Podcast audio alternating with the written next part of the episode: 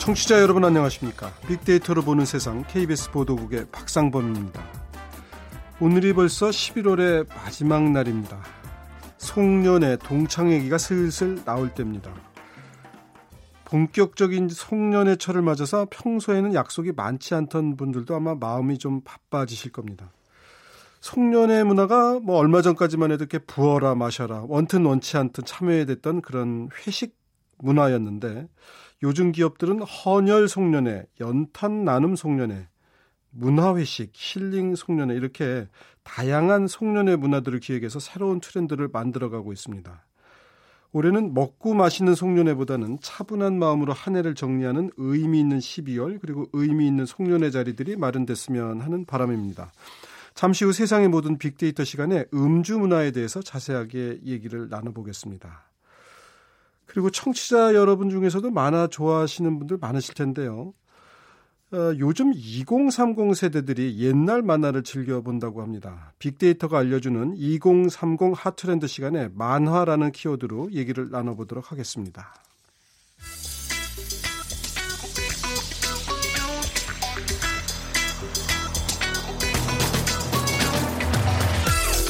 오늘 여러분이 궁금한 모든 이슈를 알아보는 세상의 모든 빅데이터. 연세대 박희준 교수가 분석해드립니다. 네, 박 교수님 어서 오십시오. 네, 안녕하십니까. 네, 이번 주에 자주 뵙는군요. 예. 자, 이제 내일이면 십이월입니다. 이제 뭐 십일월부터 요즘은 송년회 자리가 마련되지만 여하튼 십이월은 송년회의 계절이에요. 그런데 예. 송년회 하면 또 따라오는 게 술 한 잔, 예, 뭐 건배. 예. 피할 수 없어요. 그런데 술을 잘 못하시는 분들은 참 고역일 것 같아요. 예. 어떻습니까? 사실 이제 최근에 와서는 십이월보다는 십일월 예. 말부터 이제 송년회들을 많이 하시는데 저 같은 경우도 사실 술이 약하기 때문에 이 술자리에 가는 아. 것이 참 때로는 두렵습니다. 아, 술이 약하세요? 예, 그래서 몇 잔 정도가 이렇게 딱 좋습니까? 저는 뭐 한 맥주 한 두 잔. 아, 예. 예. 그리고 소주는 한 반병 정도면은 네. 좋고요. 근데 이 정도 사실 뭐 어떤 분들은 적은 주량은 아니라고도 볼 수 있지만은 예. 사실은 저 같은 경우에는 또 그 이상을 마치면 굉장히 좀 얼굴도 심하게 붉어지고요. 예. 그다음에 메스꺼움도 많이 느끼고 아. 그다음 다음 날까지 좀 일상에 지장을 주기 때문에 예. 사실 많이 맥주 두 잔 정도면 참 적당하고 또 못 마시는 건 아니에요. 그런데 예. 이제 권하다 보면 조금 더 마시게 그러니까 되는 상황이 오죠. 제 연배에 제 주변 분들 주량과 비교하면 터무니없이 적은 주량이라고 볼 수 예. 있죠. 그러면 그렇게 그런 분들 입장에서 술자리에서 어, 어떻게 되세요? 뭐 이게 막 사양하기는 아직까지는 근데 요즘 그렇죠. 이제 이삼십 대 젊은 층들을 보면 스스로 네. 자기가 마실 수 있는 만큼 이제 술을 마시는 문화가 어느 정도 자리를 잡아가고 있는 것 같은데요. 예. 그런데 이제 우리와 같은 사십 대, 오십 대를 보면 예. 아직까지도 강건하는 문화가 많이 남아있죠. 예. 그리고 어, 아마 전 세계적으로 이렇게 남성들끼리 만났을 때 초면에 서로의 주량을 물어보는 경우가 참 많은데 우리는 뭐 저 이름이 뭐냐 나이가 몇 살이냐 그다음 나오는 질문이 주량이죠. 예, 그다음에 뭐 술 얼마나 드시냐. 예. 예, 저도 사실 궁금해서 지금 바로 여쭤본 건데. 예, 근데 주량을 이제 물어보고 아 맥주 두 잔이구나. 그럼 이제 맥주 두 잔만 권해야지 이러면 좋은데 에이 두 잔 갖고 되겠습니까? 예. 이제 뭐하러 주량을 물어봤는지 저 술을 더 권해요. 이제 그게 문제인데. 근데 원래부터 맥주 두 잔이셨어요? 아니면 좀 이게 그나마 좀 늘어나신 거예요? 주량이. 근데 지금도 이렇게 아주 그 강권하는 분위기에서 제가 네. 그 술잔을 거부하기 힘든 자리에서는 제 주량보단 예. 더 참고 이겨내면서 먹는 것 같아요. 근데 예. 굉장히 괴롭기는 하지만. 예. 근데 제 주량은 뭐 크게 나아지는 것 같지는 않습니다. 근데 아. 대부분 제가 이제 주량이 적다고 하면 많은 분들이 예. 야 술은 마시면 늘어. 글쎄 말이에요. 어, 저도 술 한번 마셔봐. 예. 마시면 주량이 언젠간 늘 거야. 예. 예. 그런 얘기들을 많이 하시죠. 근데 안 넣으셨다는 얘기 아니에요? 예. 그게 실제로는 드는 것 같은데 과학적으로는 어떻답니까? 예, 그래서 뭐 결론부터 말씀드리면요. 예. 술을 자주 마셔도 주량은 늘지 않습니다. 아. 왜냐하면 술의 주 성분은 이제 물과 에탄올이거든요. 그래서 예. 위와 소장에서 흡수된 에탄올은 우리 몸의 해독 기관인 간에서 알코올 탈수 효소에 의해서 분해가 돼서 네. 아세트알데하이드가 되는데요. 예. 아세트알데하이드는 다시 아세트알데하이드 분해 요소에 의해서 아세트산과 물로 이제 분해된 다음에 소량으로 아, 소변으로 이제 배출이 되는데 네. 일반적으로 주량이 작다라는 그 예. 표현은 예. 술을 조금 마셔도 얼굴이 붉어지거나 근데 또 뭐 이전에는 뭐 얼굴 붉어지면 더 술 잘하는 거야 하고 또 관건을 하는 그런 수단이 되기도 네, 했습니다. 하얘지지만 않으면 돼 이제 예. 이렇게도 얘기하세요. 근데. 근데 얼굴이 붉어지거나 이제 속이 메스꺼워지는 예. 사람들에게 쓰이는데요. 이런 현상은 알코올보다 거의 십 배에서 삼십 배 독성이 강한 아세트알데하이드가 분해되지 않고 체내에 이제 남아 있기 때문인데 네. 그렇다면 결국 주량이라는 것은 뭐냐면 이 아세트알데히드 분해 효소를 얼만큼 가지고 있느냐거든요. 예. 근데 이것은 뭐 술을 더 마신다고 해서 이 효소가 몸 안에 많아지는 것은 아니고요. 그리고 우리가 항상 음주 문화를 이렇게 살펴보다 보면 음주를 가장 많이 하는 국가로 뭐 일, 이 위를 러시아와 네. 다투기도 하는데 우리나라 사람들은 한 십사 점 오 퍼센트 정도는 유전적으로 이 효소가 거의 없다고 합니다. 예. 그리고 오, 전, 상당히 많네요, 비율적으로. 예, 예. 그래서 어떻게 보면은 좀 저희가 유전적으로나 신체적으로는 오히려 여타 국가의 국민들보다는 아. 술을 더 잘 마시기 아, 힘든 체질적으로 보면 마시면 안 되는 예. 체질들이 많다. 사실은 저도 어디서 보니까 코리안 플러시라는 그 영어도 있다 그래요. 그런 표현조차도 예. 한국 사람들은 술 마시면 얼굴이 붉어진다. 백인들은 아마 그런 분들이 적은 모양이에요. 예. 근데 이제 그분들은 정작 좀 절제를 하는데 우리는 사실은 뭐 이제 부어라 마셔라 응? 끝까지 그렇죠. 가는 거야. 뭐 이런 예. 문화가 아직은 이제 좀 남아 있어요. 그러니까 식사를 하면서 서로 한두 잔 권하고 즐거운 대화를 나누고. 이렇게 해서도 관계를 유지할 수 있어야 되는데 예. 대부분 뭐 새벽 두 시, 세 시, 네 시까지 예. 끝까지 먹어야 어떤 돈독한 관계가 만들어졌다고 예. 생각하는 그런 문화는 문제가 있겠죠. 근데 이제 이게 아마 과학적으로는 그 분해 요소가 없거나 뭐 적으면은 주량이 늘지 않는다 같은데 제 개인적인 경험이나 주변 분들을 보면 자리 분위기에 따라서 조금 더 드셔도 예. 그 다음날 괜찮은 경우도 있고 예. 아주 심하게 안 좋은 경우도 있고 그러니까 예. 컨디션에 따라서도 조금씩 왔다 갔다 하는 것 같아요. 보면. 그렇죠. 컨디션. 그리고 음주를 하기 이전에 얼마만큼 이렇게 제대로 식사를 했느냐 뭐 네. 운동을 했느냐 이런 것들도 영향을 미치는데 근데 사실 술을 마시면 주량이 는다는 것이 어떻게 보면 또 완전히 근거 없는 얘기가 아닌 것이 예. 앞서서 제가 말씀드린 것은 그 체내에 일단 유전적으로 그 알코올 분해라는 효소를 얼마나 타고났느냐가 예. 이제 결정을 짓는다고 말씀을 드렸는데 또 하나의 효소가 있어요. 예. 이게 술을 마셔서 예. 체내 알코올 농도가 어느 정도 계속 높게 유지되면 예. 간에서 엠 이 오 에스라는 효소가 활성되는데 예. 이 효소는 술을 마실 때 예. 활성화거든요. 그러니까 계속 술이 몸 안으로 들어오고 알코올 농도가 유지되면 요 효소가 만들어지겠죠. 그래서 예. 어, 일부에서는 뭐 술을 마시면은 그 술이 는다는 것이 전혀 근거 없는 의학적으로 예. 근거 없는 얘기다는 아니다라고 말씀을 예. 하시는데 그런데 말씀드릴 수 있는 것은 이 효소에 의해서 이 간에서 알코올이 체내에 들어왔을 때 알코올 농도 유지될 때 이 생성되는 효소에 의해서 알코올이 분해되는 것은 네. 전체 분해의 한 십 퍼센트밖에 안 된다는 게 그러니까 미미한 거죠. 그러니까 따져보면 전혀 근거 없는 얘기는 아니지만 네. 뭐 그렇다고 음. 술을 마셔서 주량이 는다라고 보기는 힘들다라고 결론 지을 수 있겠습니다. 네. 그럼에도 불구하고 예전에 못 드시던 분들이 술을 드시는 거는 그 술자리의 분위기 때문에 그럴런지도 모르겠네요. 그러면. 그렇죠. 예. 그러니까 예, 예. 에이 뭐 먹어보자 해서 이제 먹다 보니까 어느 정도 어, 뭐 한 두세 잔 정도까지는 괜찮다. 이제 이렇게 해서 이제 드시는 걸 텐데. 그러니까 참고 이기는 그 내성을 키워가는 네. 것이지 알코올 분들도 더 잘하게 되는 건 아니고. 알코올에 그렇게 내성이 생기는 게 좋은 건지 모르겠어요. 좋지 않은 거겠죠. 예. 내성이 생겨서 이제 맞지 않는 거를 계속 하다 보면 예. 언뜻 생각하면 이제 우리 몸이 거기에 익숙해져서 그냥 받아들이긴 하는데 예. 그 부작용이 아마 두고두고 그렇죠. 쌓이지 않을까 하는 그런 생각도 좀 해봅니다. 예. 그러면은 건강하게 술을 마실 수 있는 방법, 이제 술자리들이 많은 계절이 됐으니까요. 한번 뭐 좀 찾아봐 주시죠. 우리가 다 알고 있는 상식적인 방법인데요. 연말을 맞아서 다시 한번 좀 짚어보면은요.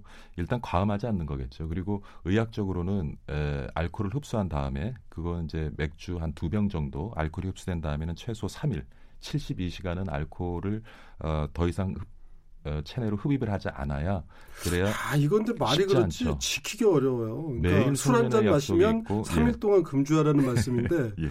그러면 좋겠지만 예, 예. 하여튼 원칙은 예. 그렇다는 얘기죠. 예, 원칙은 그렇다는 얘기고요. 예. 그다음에 빈속에 술을 마시면 알코올 농도가 평소보다 한 두 배 정도 높아집니다. 그래서 네. 어, 꼭 이제 술을 드시기 전에 식사를 하는 습관을 갖는 것이 좋고요. 근데 술 잘 드시는 분은 아, 난 술 먹을 때는 안주도 안 먹고 식사도 안 해라고 네. 말씀하시는 분이 있는데 이럴 때는 굉장히 위와 간을 또 해칠 수가 네. 있다고 보시면 되겠고요. 그다음에 물 많이 마시는 것이 좋으세요.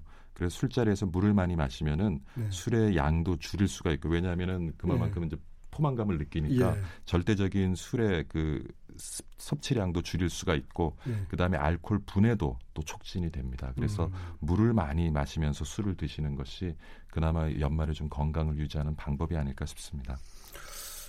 참 근데 좋은 말씀인데 현실적으로 술자리에서 잘 안 되는 경우가 많아요. 술자리에서 예. 물 마시고 있으면 넌 왜 술자리에서 남들 술 마시는데 물 마시니? 예. 이, 이, 이런 얘기들을 하거든요. 근데 이제 소주잔에다가 뭐 물을 이렇게 부어서 드시는 분들도 보기는 봤는데 여하튼 결국은 이제 문화예요. 술자리 예. 문화. 이제 그런 것들은 그냥 즐겁게 생각하고 그래 넌 물 마셔라 난 술 마실게. 이거를 이제 용인해주고 또 그러면서 재미있게 서로 어울리면 되는데. 그렇죠.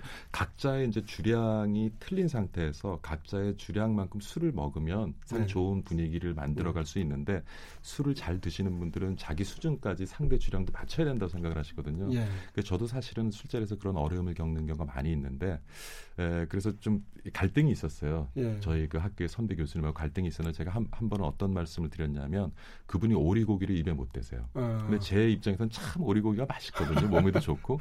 그래서 이제 식사를 하면서 어, 선배님 사실은 오리고기를 못 드시는 것처럼 네. 그건 뭐 본인이 어떻게 먹을 수 있는 문제가 네. 아니에요. 오리고기만 먹으면 몸에 탈이 아, 나는 거예요. 예. 그것처럼 알러지처럼, 술도 음식이고 예. 예. 제 입장에서는 술을 먹으면 탈이 나고 예. 그 훗날도 그 이튿날도 예. 굉장히 일상에 지장이 있다. 그렇다면은 예. 아주 그냥 애절하게 말씀하셨군요. 예. 그런 관계를 그, 그분이 못 드시는 이제 오리고기를 가지고 제가 예. 빗대어서 좀 설명을 드리니까 그 이후에는 조금 아. 그래도 조금 배려를 해주시는 것 같아요. 그래서 같은 교수님끼리라는 거 아닐까요? 그, 그 제가 보기에는 예. 이 술 문화도요 사실 배려거든요. 배려죠. 예, 예. 배려예요. 그러니까 그 사람이 마시기 싫어서가 아니라 마시기 힘들고 마시지 못해서 그런 것들을 언, 언, 인정을 좀 해주고 그 가운데서 좀 분위기를 만들어가고 관계를 맺는 것 이런 방법으로 우리가 좀 찾아봤으면 좋겠어요. 음. 교수님 이제 해외 출장도 자주 다니 자주는 아니시겠지만 다니시잖아요. 외국 예. 사람들하고 어울리면 어때요? 진짜 보통 오랜만에 이제 본 관계라면 그래도 예. 식사 자리에서 술도 좀 드실 것도 같은데. 그렇죠. 에, 그 식사 자리에서 특히 저녁 자리에서는 반주가 빠지진 않는 것 같아요. 가볍게 예. 와인이라든가 맥주를 예. 마시면서 이렇게 얘기를 하는데 그런 건 참 분위기가 좋고요. 예. 재밌었던 것들은 이제 제가 몽골도 수년 예. 전에 이제 출장을 몇 번 갔는데 관공서에 가서 이렇게 회의를 하다 보면 제가 겨울철에 갔어요. 예. 그러니까 보통 우리가 이제 에, 관공 사무실에 가면 차를 내어주는데 예. 거기는 보드카를 내어주더라고요. 그래서 보드카를 세 잔씩 마시고 회의를 항상 시작하더라고요. 아, 회의 시작 전에 예, 일단 예. 각, 각 석 잔씩. 예, 네. 그런 어떤 특이한 문화도 경험을 했고 예. 근데 제가 좀 단언코 말씀드릴 수 있는 것은 제가 이렇게 많은 곳을 다녀보면 예. 이렇게 주중주말 가리지 않고 예. 새벽 두세 시까지 예. 이렇게 술집의 문을 열고 있고 술을 마시는 문화는 예. 저는 아직 그 예. 찾아보기 힘들었던 것 같아요. 아, 중국 세계 어느 중국 사람들 이렇게 안 마시나요? 예, 중국도 보면은 예, 주중에 이렇게 늦은 시간까지 술을 마시는 것 같지는 않아요. 예. 그래서 그런 또 해외에 있는 늦은 시간까지 문을 연 술집을 가보면 또 한국인들이 운영하는 곳이 많이 그래요. 예. 예. 그 사실은 우리가 이제 조선시대 때도 보면 신하들이 술을 많이 마셔가지고 임금님 앞에서 회의하다가 이렇게 졸다가 예. 뭐 쓰러지기도 하고 그랬다 그래요. 이렇게 서서 있다가. 근데 예. 그러면 그때도 이제 관대에 있는지 저, 저 사람 좀 가서 쉬게 하세요. 뭐 이제 이랬다고 합니다. 그러니까 네.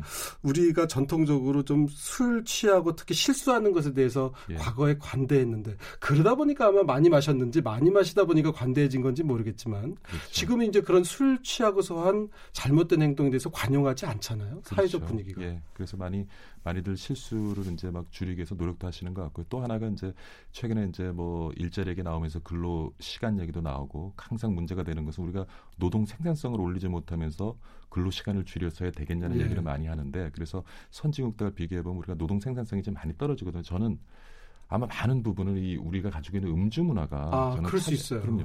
많은 분들이 얘기하는데 야 나는 새벽 세 시까지 술을 마셔도 아침 아홉 시면 출근해서 일 봐. 그렇지만 네. 글쎄요. 그 많은 분들이 그 시간에 어떤 정성적인 사고를 하고 판단을 하는 그런 어떤 정상적인 컨디션에서 그 아침 시간에 업무를 볼 수 있을까라는 생각을 해보면 음주운전, 예. 음주문화를 우리가 조금씩 줄여가도 아마 우리 사회의 생산성을 높이는 데 크게 기여할 수 있지 않을까. 야, 역시 산업공학과 교수님이라 음주문화와 산업 생산성에까지도 자 얘기를 해주셨습니다. 자, 지금까지 세상의 모든 빅데이터 연세대학교 산업공학과의 박희준 교수였습니다. 고맙습니다. 네, 감사합니다.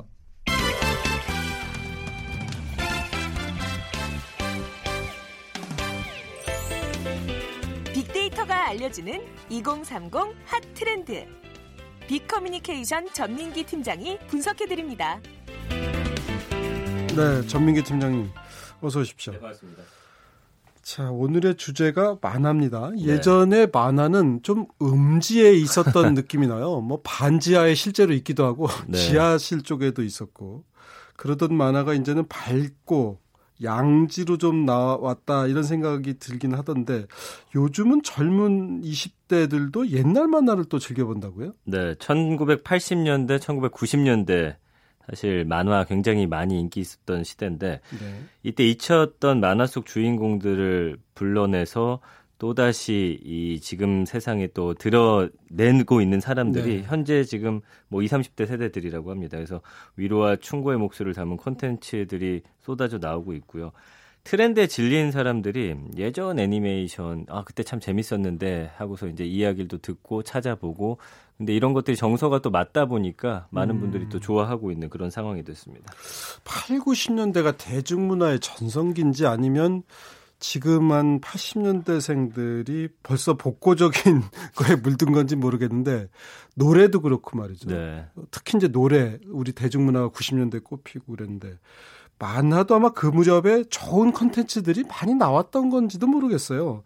저도 이렇게 가끔 보면 그 만화 전문 채널에서 예전에 삼십 대들이 좋아했을 법한 그런 만화들이 많이 나오더라고요. 이렇게 가끔 음. 틀어보면. 그리고 지금 만화책 베스트셀러 목록을 봐도 저 중고등학교 때부터 인기 있었던 것들이 아직도 있는 것들이 상당히 아, 많아요. 예, 그때 당시가 아마 만화의 뭐 지금은 웹툰의 부흥기지만 그때는 네. 이제 만화책의 부흥기였기 때문에 그때 네. 아마 왜 많은 분들이 이 만화를 그리고 쓰다 보니까 아마 네. 경쟁이 또 치열하다 보니까 어. 더 좋은 콘텐츠를 생산하기 위한 노력들이 더 음. 만화책으로서는 뒷받침되지 네. 않았나 싶습니다. 그 시절 보던 만화를 이제 다시 보시면서 이렇게 만화 전문 채널에서도 많이 나오는 모양이죠. 네, 최근에 사실 애니메이션 채널 하면 거의 아이들을 위한 건데 네. 이제 아이들이 잠든 시간 이후에는 네. 이런 것들을 많이 튼다고 합니다. 예전의 만화들. 그래서 네. 뭐 검정 고무신이라든지 세일러문 보노보노 그리고 심슨스 패밀리 이런 것들 예. 원작이나 리메이크작을 직장인들이 퇴근을 해가지고 밥 먹고 예. 이제 볼 수 있는 시간대 많이 편성을 예. 하고 있고요. 예. 뭐 엄마 찾아 산말리, 톰소의 몸 이거 진짜 예전 아, 만화들이거든요. 아, 진짜 예전이니까 전 예. 얼마 전에 보던 것 같은데. 저 플란다스에게 뭐 이런 거 참 그렇죠. 많이 봤어요. 그것들도 요즘에 최근 편성을 하는데 예. 시청률이 꽤 괜찮다고 합니다. 아, 그러니까 그래요? 이제 그 시간대 아 예전 만화 많이 틀어야겠구나. 이렇게 이제 애니메이션 티비 방송국들에서도 지금 그렇게 예. 마케팅을 하고 있는. 저 중학교 때 이럴 때 보면 이 엄마 찾아 산말리나 아까 말씀드린 플란다스 이런 개 이런 거를 여섯 시 좀 전에 했나? 다섯 시 땐가 초저녁에. 그때는 다섯 시 때 예, 그게 이제 네. 아이들 시간대로 그때 당시 편성국에서 봤는지 그렇게 많이들 했어요. 그걸 이제 다시 본다 이런 얘기죠. 그렇죠. 예. 서점가에서도 그렇다고요? 그러니까 고전 애니메이션 열풍 타고서 관련 서적이 지금 베스트셀러 목록에 많이 오르고 있는데 이런 것들이 있답니다. 애니메이션 속에 명대사들만 모아가지고 음. 이제 소개해주는 에세이 같은 것들이 있는데 아, 에세이가요? 예를 들면 뭐 빨강머리 애니 하는 말이라는 책인데 지난해 칠월에 출간됐는데 벌써 이십칠만 부나 팔려나갈 정도로. 어, 상당히 많이 팔렸네요. 그러니까 만화라고 해서 대충대충 읽었지만 사실 그 안에 굉장히 철학적인 대사라든지 맞아요. 이런 것들 상당히 예. 많거든요. 그리고 뭐 보노보노가 하는 말 이런 책도 지금 판매부수 십만을 돌파하면서 베스트셀러 순위에 오르고 있고요. 그러니까 새로운 문화를 누릴 좀 여유가 없는 밀레니얼 세대면은 천구백팔십 년에서 이천 년 사이 태어난 예. 사람들인데 그 굉장히 좀 인감이 없고 성적이라든지 어떤 예. 결과만을 중시하는 음. 사회에서 약간의 정서적으로 그 어떤 궁핍함을 좀 채울 수 있는 것들이 음. 이 안에 많이 있지 않나 뭐 그렇게 음. 분석이 됩니다. 그 어느 그 만화 작가님 인터뷰를 보니까 소설은 뭐 이제 한 삼백 페이지, 오백 페이지 쓰면 쓸 말이 많잖아요. 근데 네. 만화는 만화 대사는 이게 몇 줄 못 쓰기 때문에 줄이고 줄이고 써야 돼서 아, 나름대로 네. 엄청나게 고민을 한다 그러더라고요. 그렇겠죠. 만화도 이제 그림 그리시는 분도 있고 이제 그 글 쓰시는 분들이 있잖아요. 네, 그러니까 네. 어떻게든지 그걸 압축해서 하다 보니까 결과적으로 명문장이 되는 경우들이 네, 있는 것 네, 같아요. 네. 요즘 인기 있는 명문장, 명대사는 어떤 것들입니까? 그러면? 유튜브 같은 데서 애니 명대사를 검색하면은 나오는 영상이 한 사만 개나 될 정도로 오, 많고요. 그렇습니까? 주옥 같은 만화 주인공들의 뭐 명언이나 명대사들 많습니다. 뭐 꿈은 도망가지 않아, 도망가는 것은 언제나 자신이야. 이거 짱구는 못 말려라는 음, 일본 만화에 나온 거고요. 매일 행복할 수는 없지만 행복한 일은 매일 있어. 네. 이건 곰돌이 푸에 나오는 철학적인 얘기네요. 예. 포기하면 거기서 시합 종료입니다. 슬램덩크에 나왔던 예. 말들. 노인들하고 한 약속은 잊어버리는 거 아니야. 젊은이들은 다음 달, 내년도 있겠지만 노인들에게는 지금뿐이라고. 이거 보노보노에 나온 말들인데. 아, 이건 못 들어본 말인데, 야, 그 멋있는 말인데. 예, 이 만화라는 것만 빼고서 사실 들려줘도 어, 예. 정말 뭔가를 생각할 거리를 던져두는 대사들인데 예. 이런 것들이 만화 안에 녹아 있다라는 거죠. 어, 정말 좀 철학적인 냄새가 나는데요. 예. 이런 이제 만화도 있고 요즘은 이제 웹툰이라고 그러잖아요. 이제, 이제 스마트폰이나 이런 걸로 많이 보는. 네. 그 여전히 그래도 가장 큰 트렌드는 웹툰 아닌가요? 그 십 대, 이십 대 초반들은 사실 만화 본다라고 하면은 네. 책을 떠올리기보다 이제는 웹툰을 음. 더 많이 떠올리거든요. 그러니까 스마트폰이나 뭐 데스크톱 모니터로 보는 만화를 웹툰이라고 하죠. 웹 플러스 웹툰의 예. 웹툰의 합성어고요. 어, 예전에 이제 웹툰 아까 말씀해 주셨지만 만화가라든지 만화 자체가 어떤 평가가 조금 이렇게 떨어져 네. 있다 보니까 예. 어, 거기에 대한 음, 것들을 그냥 몰래 숨어서 보는 그런 느낌이 많았는데 요즘은 네. 사실 웹툰 작가가 어, 우리 아이들이 선망하면 또 직업 중에 하나가 됐을 예. 정도로 많은 인기를 받고 있고요. 뭐 예능에도 출연하고 그러니까 웹툰이 되면서 또 만화의 위상도 또 많이 올라갔죠. 여러 가지 환경적인 것들이 맞아 떨어지면서 최근에는 어쨌든 이 웹툰이 네. 전체적인 만화 시장을 이끌어가고 있는 건 사실입니다. 규모도 계속 커지고 있다고요? 예, 케이티 경제연구소 산업 통계를 봤더니 어, 국내 웹툰 시장 규모가 해외 시장하고 이 차 부가가치를 이제 제외한 일 차 매출만 삼천오백칠십억 원을 기록했거든요. 그러니까 현재 성장세 감안할 때 올해 웹툰 시장 규모 한 사천오백억 원대 이를 것으로 예상하고 있고요.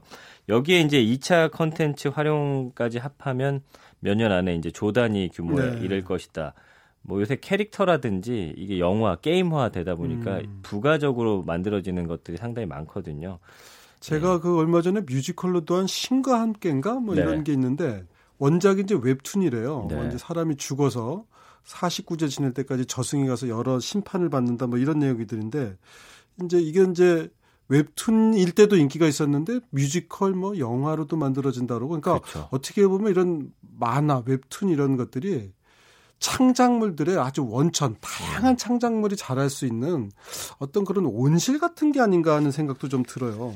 상상력의 제한도 없고 말이죠. 영화로 만들려면 좀 위험 부담이 있는데 이제 네. 만화라는 걸 통해서 미리 네. 한번 이제 볼 수가 있잖아요. 사람들의 네. 평가라든지 예, 그렇기 때문에 그거를 통해서 확인받은 그런 컨텐츠를 네. 또 재생산해내는 그런 상황이죠.